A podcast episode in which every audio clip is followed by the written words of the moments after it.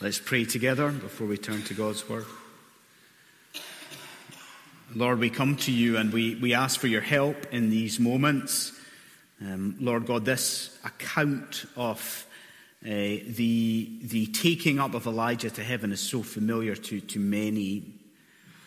Uh, but Lord God, we uh, fall before you and we ask that you would uh, speak to us from this portion of Scripture. Please help us to see what you want us to see from this. Uh, we pray that you would instruct us tonight, and we pray uh, that you would glorify yourself, the name of the Lord Jesus Christ. We pray that you would make us from this uh, doers of the word. And uh, we commit uh, this to you. Please incline your ear. Please also speak. And we pray in Jesus' name. Amen.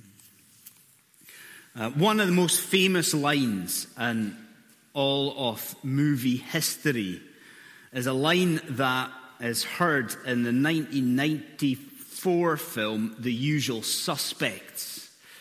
Uh, the baddie in the film, Keyser Söze, he says the following. It's a famous line.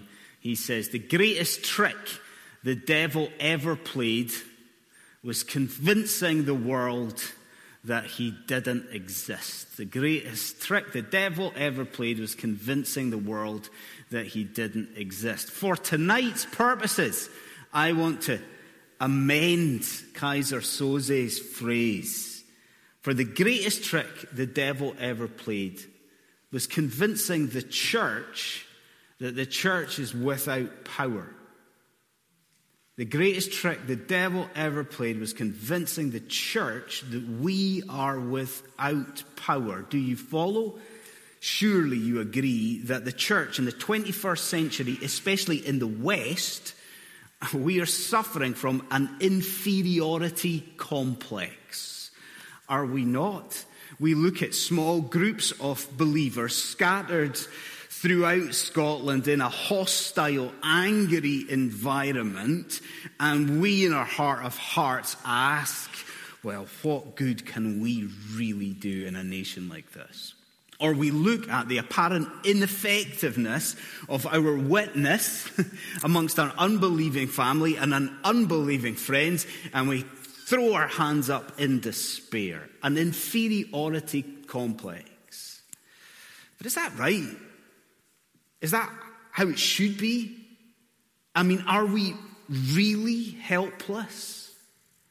Well, this evening, what I want us to do is to take this wonderful section of scripture where Elijah is translated up into heaven.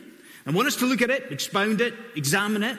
But what I also want us to do is to compare this account with a later event, to compare this Elijah's translation and to compare it with the later ascension of the Lord Jesus Christ to glory. And as we do that, what I think we will see and be struck by tonight is our strength. We will see tonight that that resurrection power that we marveled at this morning, the resurrection power of God, that that by the grace of God really is at the disposal of us of the people of God. We will marvel from here at the strength and the power of the church by the grace of God. And so, if you would turn, if you have not done so, to 2 Kings chapter 2, have it in front of you, and let's get back to normality, and let's think about three features uh, from this portion of Scripture. So, Second Kings, have you got it there? Second Kings chapter 2. So, first thing that I think stands out from this portion of Scripture is this it is the rehearsing of Israel's history. So, you have Elijah, you have Elisha, but the first thing that I want us to notice is the rehearsing of Israel's history that we see in this portion of Scripture. Now, I'll start with a confession. Uh, truth be told, uh, I think I had this story completely wrong, or certainly slightly wrong, in my mind for, for, for many, many years. Like you, like lots of us, I read this as a kid. I was taught this as a kid. This is how I thought the story went. Uh, I thought the story was Elijah and Elisha going on this walk together, walking together, walking together, walking together, when all of a sudden, surprising to everybody, shocking to everyone, suddenly chariots of fire and Elijah is whisked up to heaven. That's how I thought it happens. Is it right? Look at verse 1. I thought this big, shocking, surprising thing happens here. Look at verse 1. Now, when the Lord was about to take Elijah up to heaven, do you see what that does? It kind of gives the game away straight away. When the Lord was about to take Elijah up to heaven. And indeed, do you not notice throughout this section that everybody seems to know in advance that this was about to happen?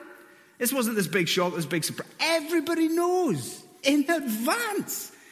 So Elijah knows that this is about to happen.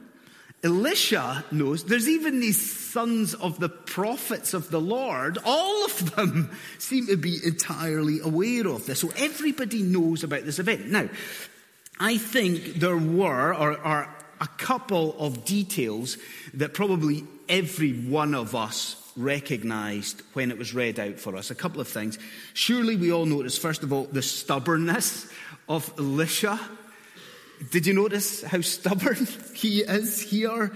Uh, if we put up verse 2 on the screen, if we can, I think it's maybe, maybe it's out of humility, maybe not. Maybe it's a test.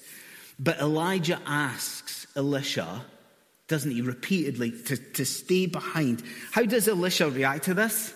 He's, he's having none of that. He's like a disobedient dog, isn't he? Or a cat, or he's like Ruth with Naomi.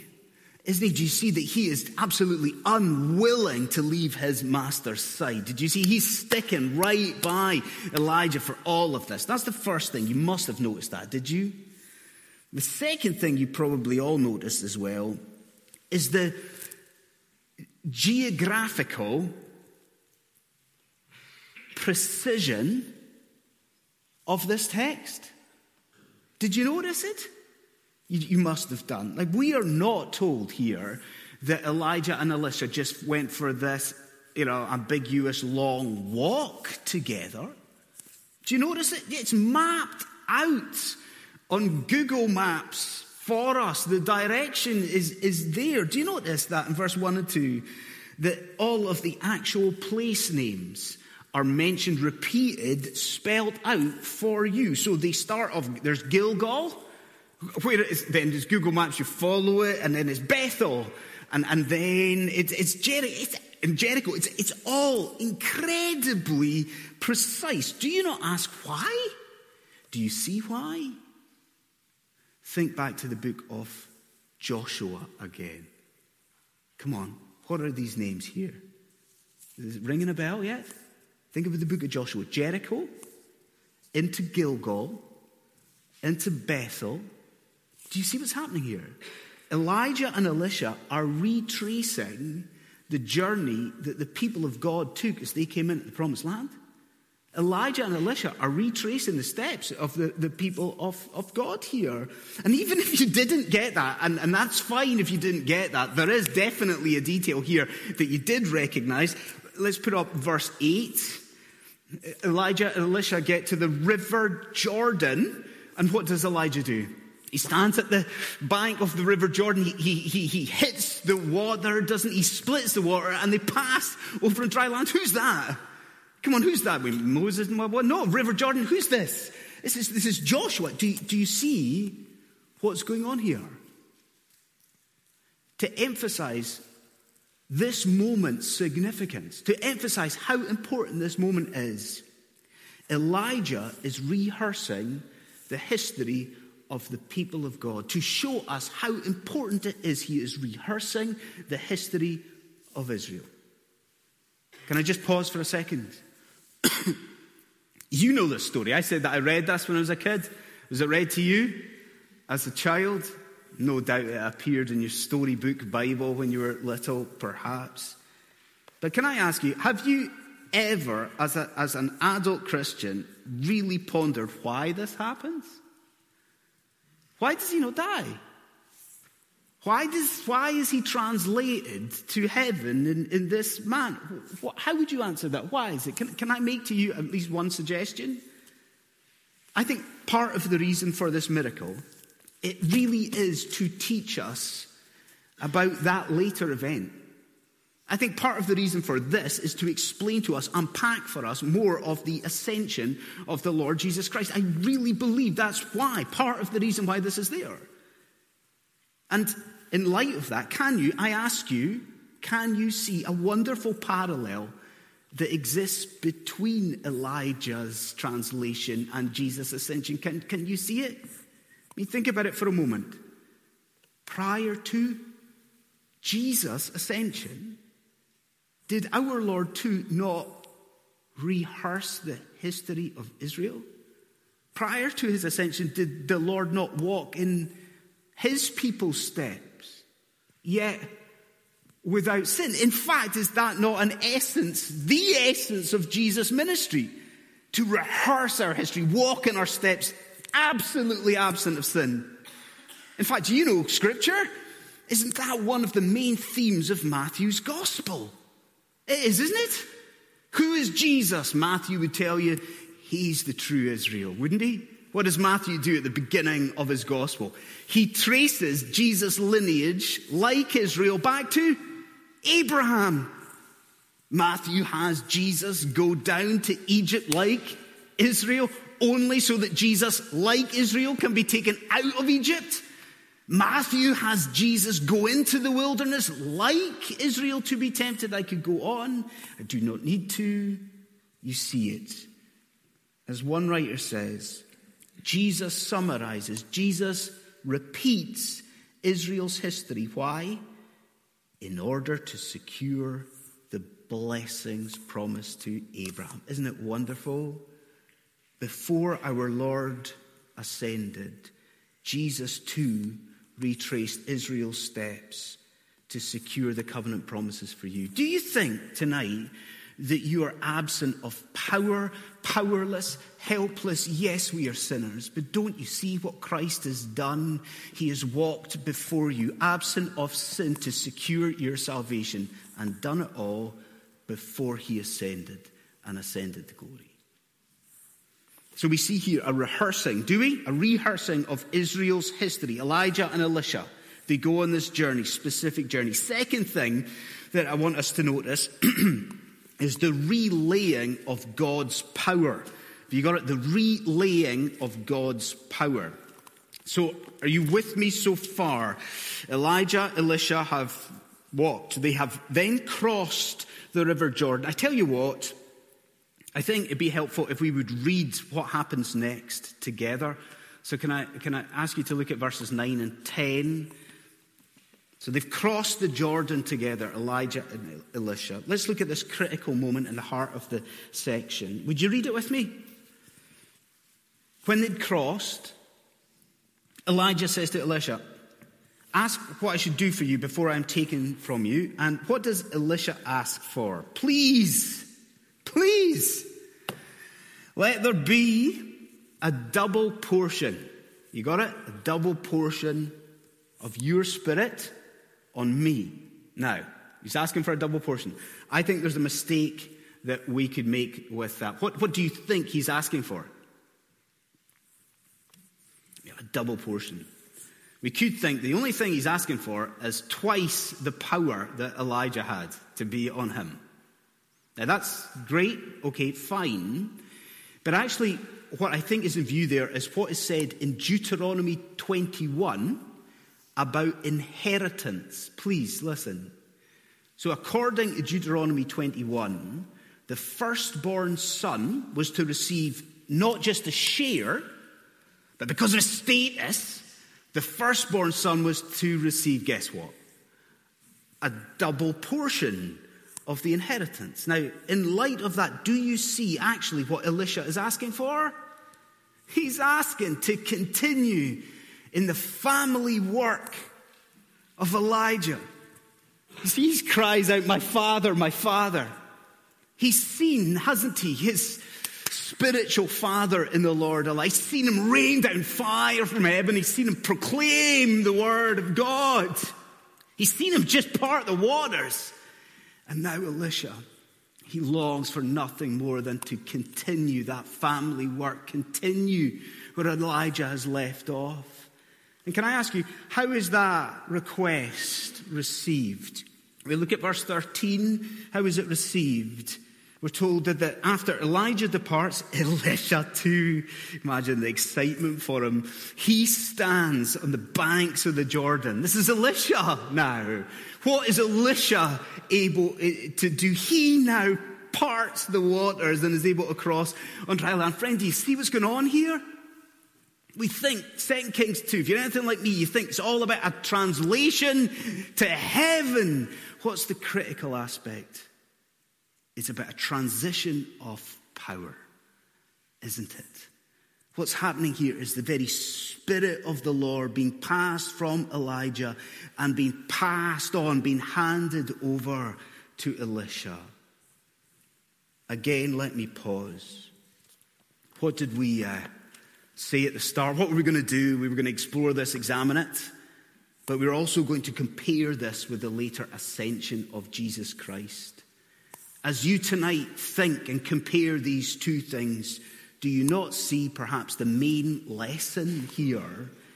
Surely it's this that the ascension of Jesus occurred to effect a transfer of resurrection power to the church. Can I say it again?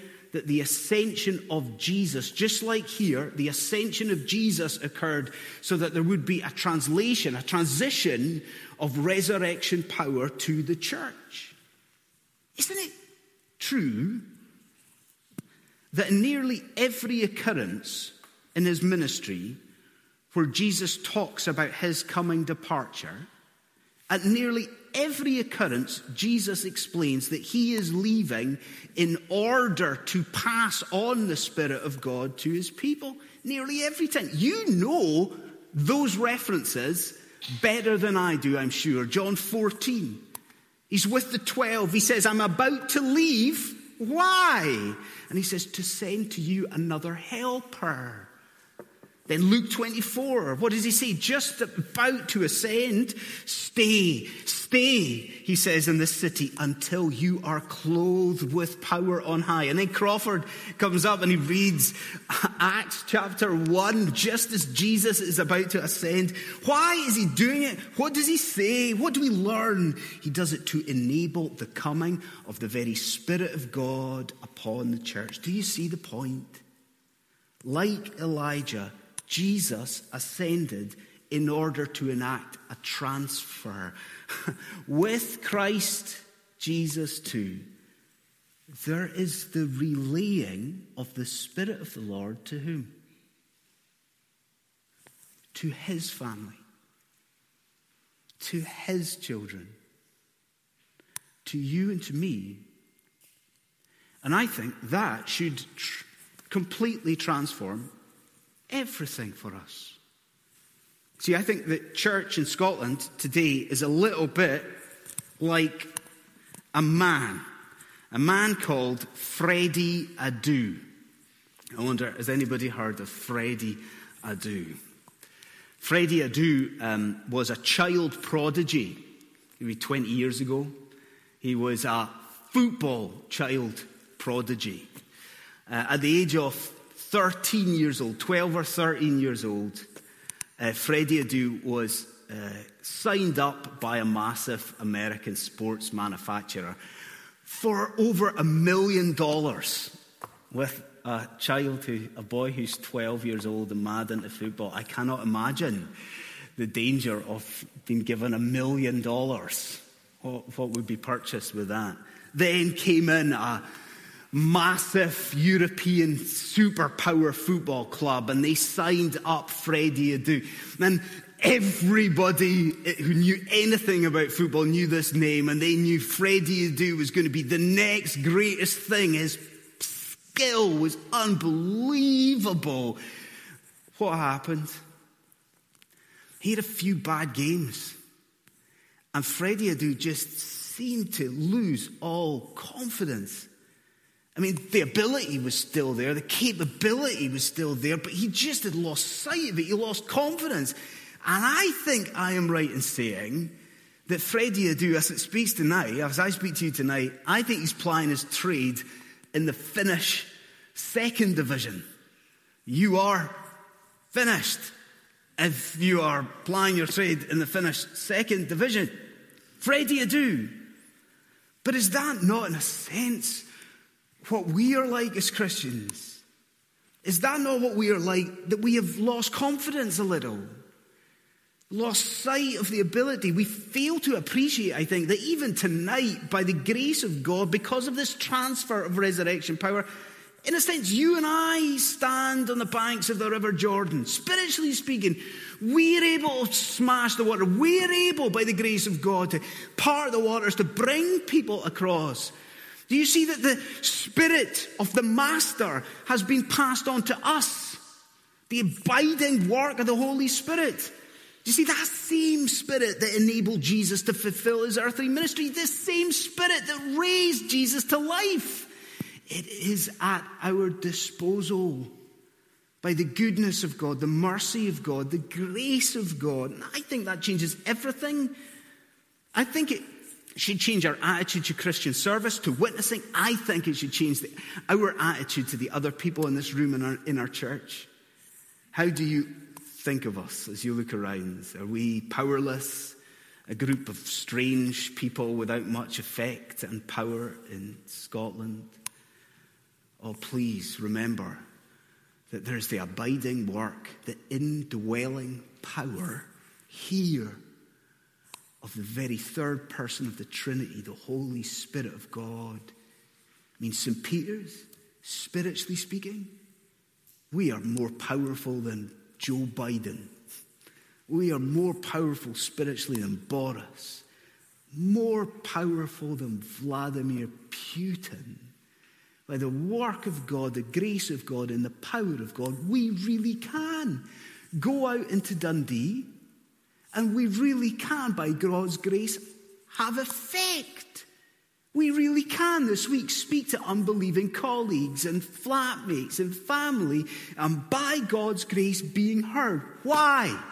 Because He is risen. And before He ascended, Christ Jesus has transferred to you the church of Jesus Christ, a double portion, a double portion of his breathtaking, life changing power. And then the last thing. So we see a rehearsing of Israel's history. We see a relaying of God's power in this section. But then, thirdly and lastly, we see the return, the return of the man of God. So you can see what we've been doing. We've been holding up these two ascensions, Elijah, the Lord Jesus. We have thus far, if you followed, we have uh, noticed parallels, haven't we? Similarities almost here. But as we close, I think we have to address the difference, uh, the difference in the actual translations to heaven. Now, see, please, Think about what exactly happens with Elijah. If we put up verse 11, and if you can look at it, verse 11, doesn't it blow your mind? Doesn't it? Read it with new eyes. We're told that, yes, uh, perhaps in a sense, suddenly, we're talking about chariots of fire they separate these two men. That seems to be what happens here. And then there's a whirlwind.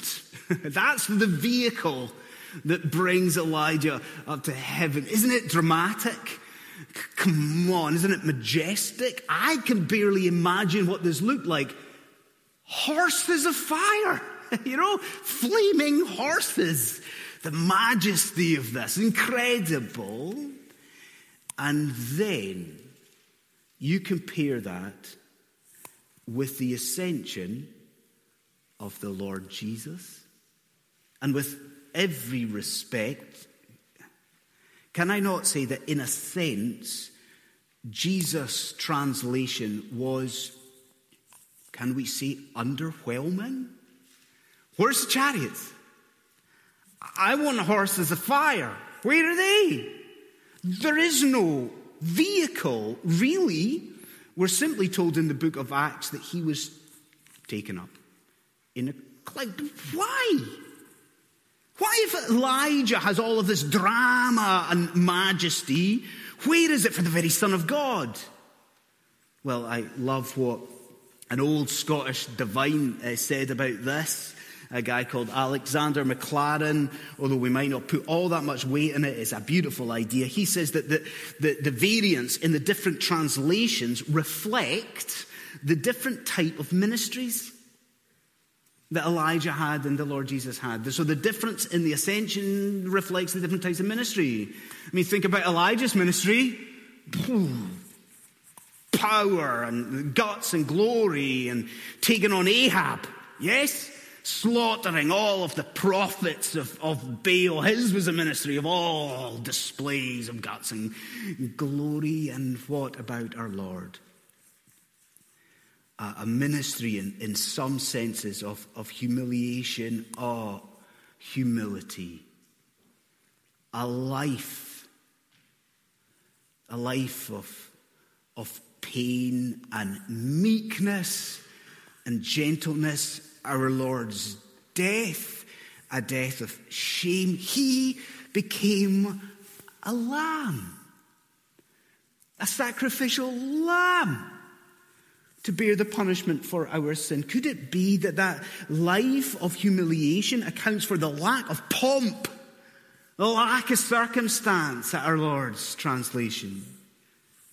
Regardless, there is but one last and final note that I think needs to be sounded from 2 Kings chapter 2. Because I need to ask you this as we close. Is this the last we hear of Elijah?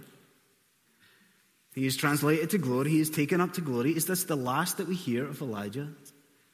And we know the answer, don't we? We should do, because Will preached on this a few weeks ago.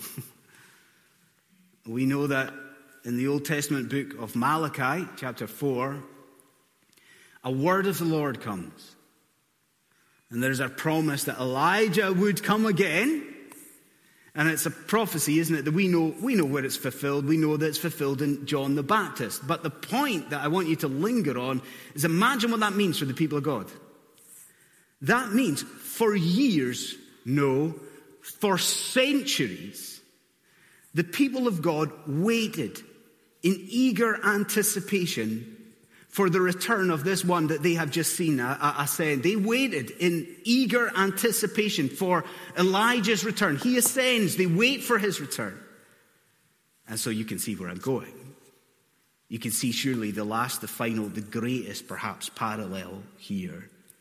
What did it say in the book of Acts? What did the angels say in the book of Acts?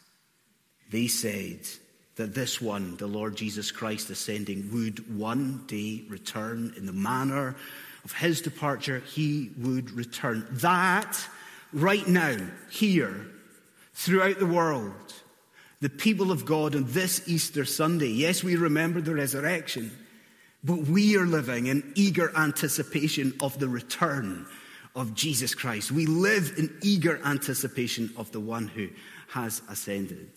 And so I end with the question for you are you doing that tonight? Christian friend, first of all.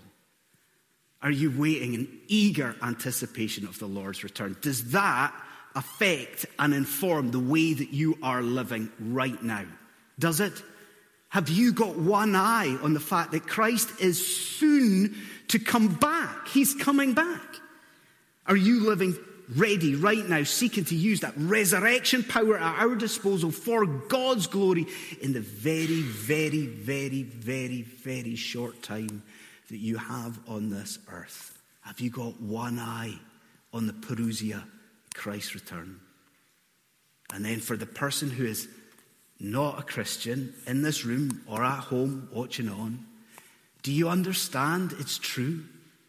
Christ is coming back and he is coming back soon. That though there was perhaps no majesty in a sense at his first departure, Take it from me, there will be majesty when Christ returns. That's when we'll see the fire and the flames and the whirlwind. That's when the drama will unfold. And if you, on that day, are found not to have trusted in Jesus Christ in this short, short time you have on this earth, friend, that return of Christ will be a dreadful, dreadful day for you.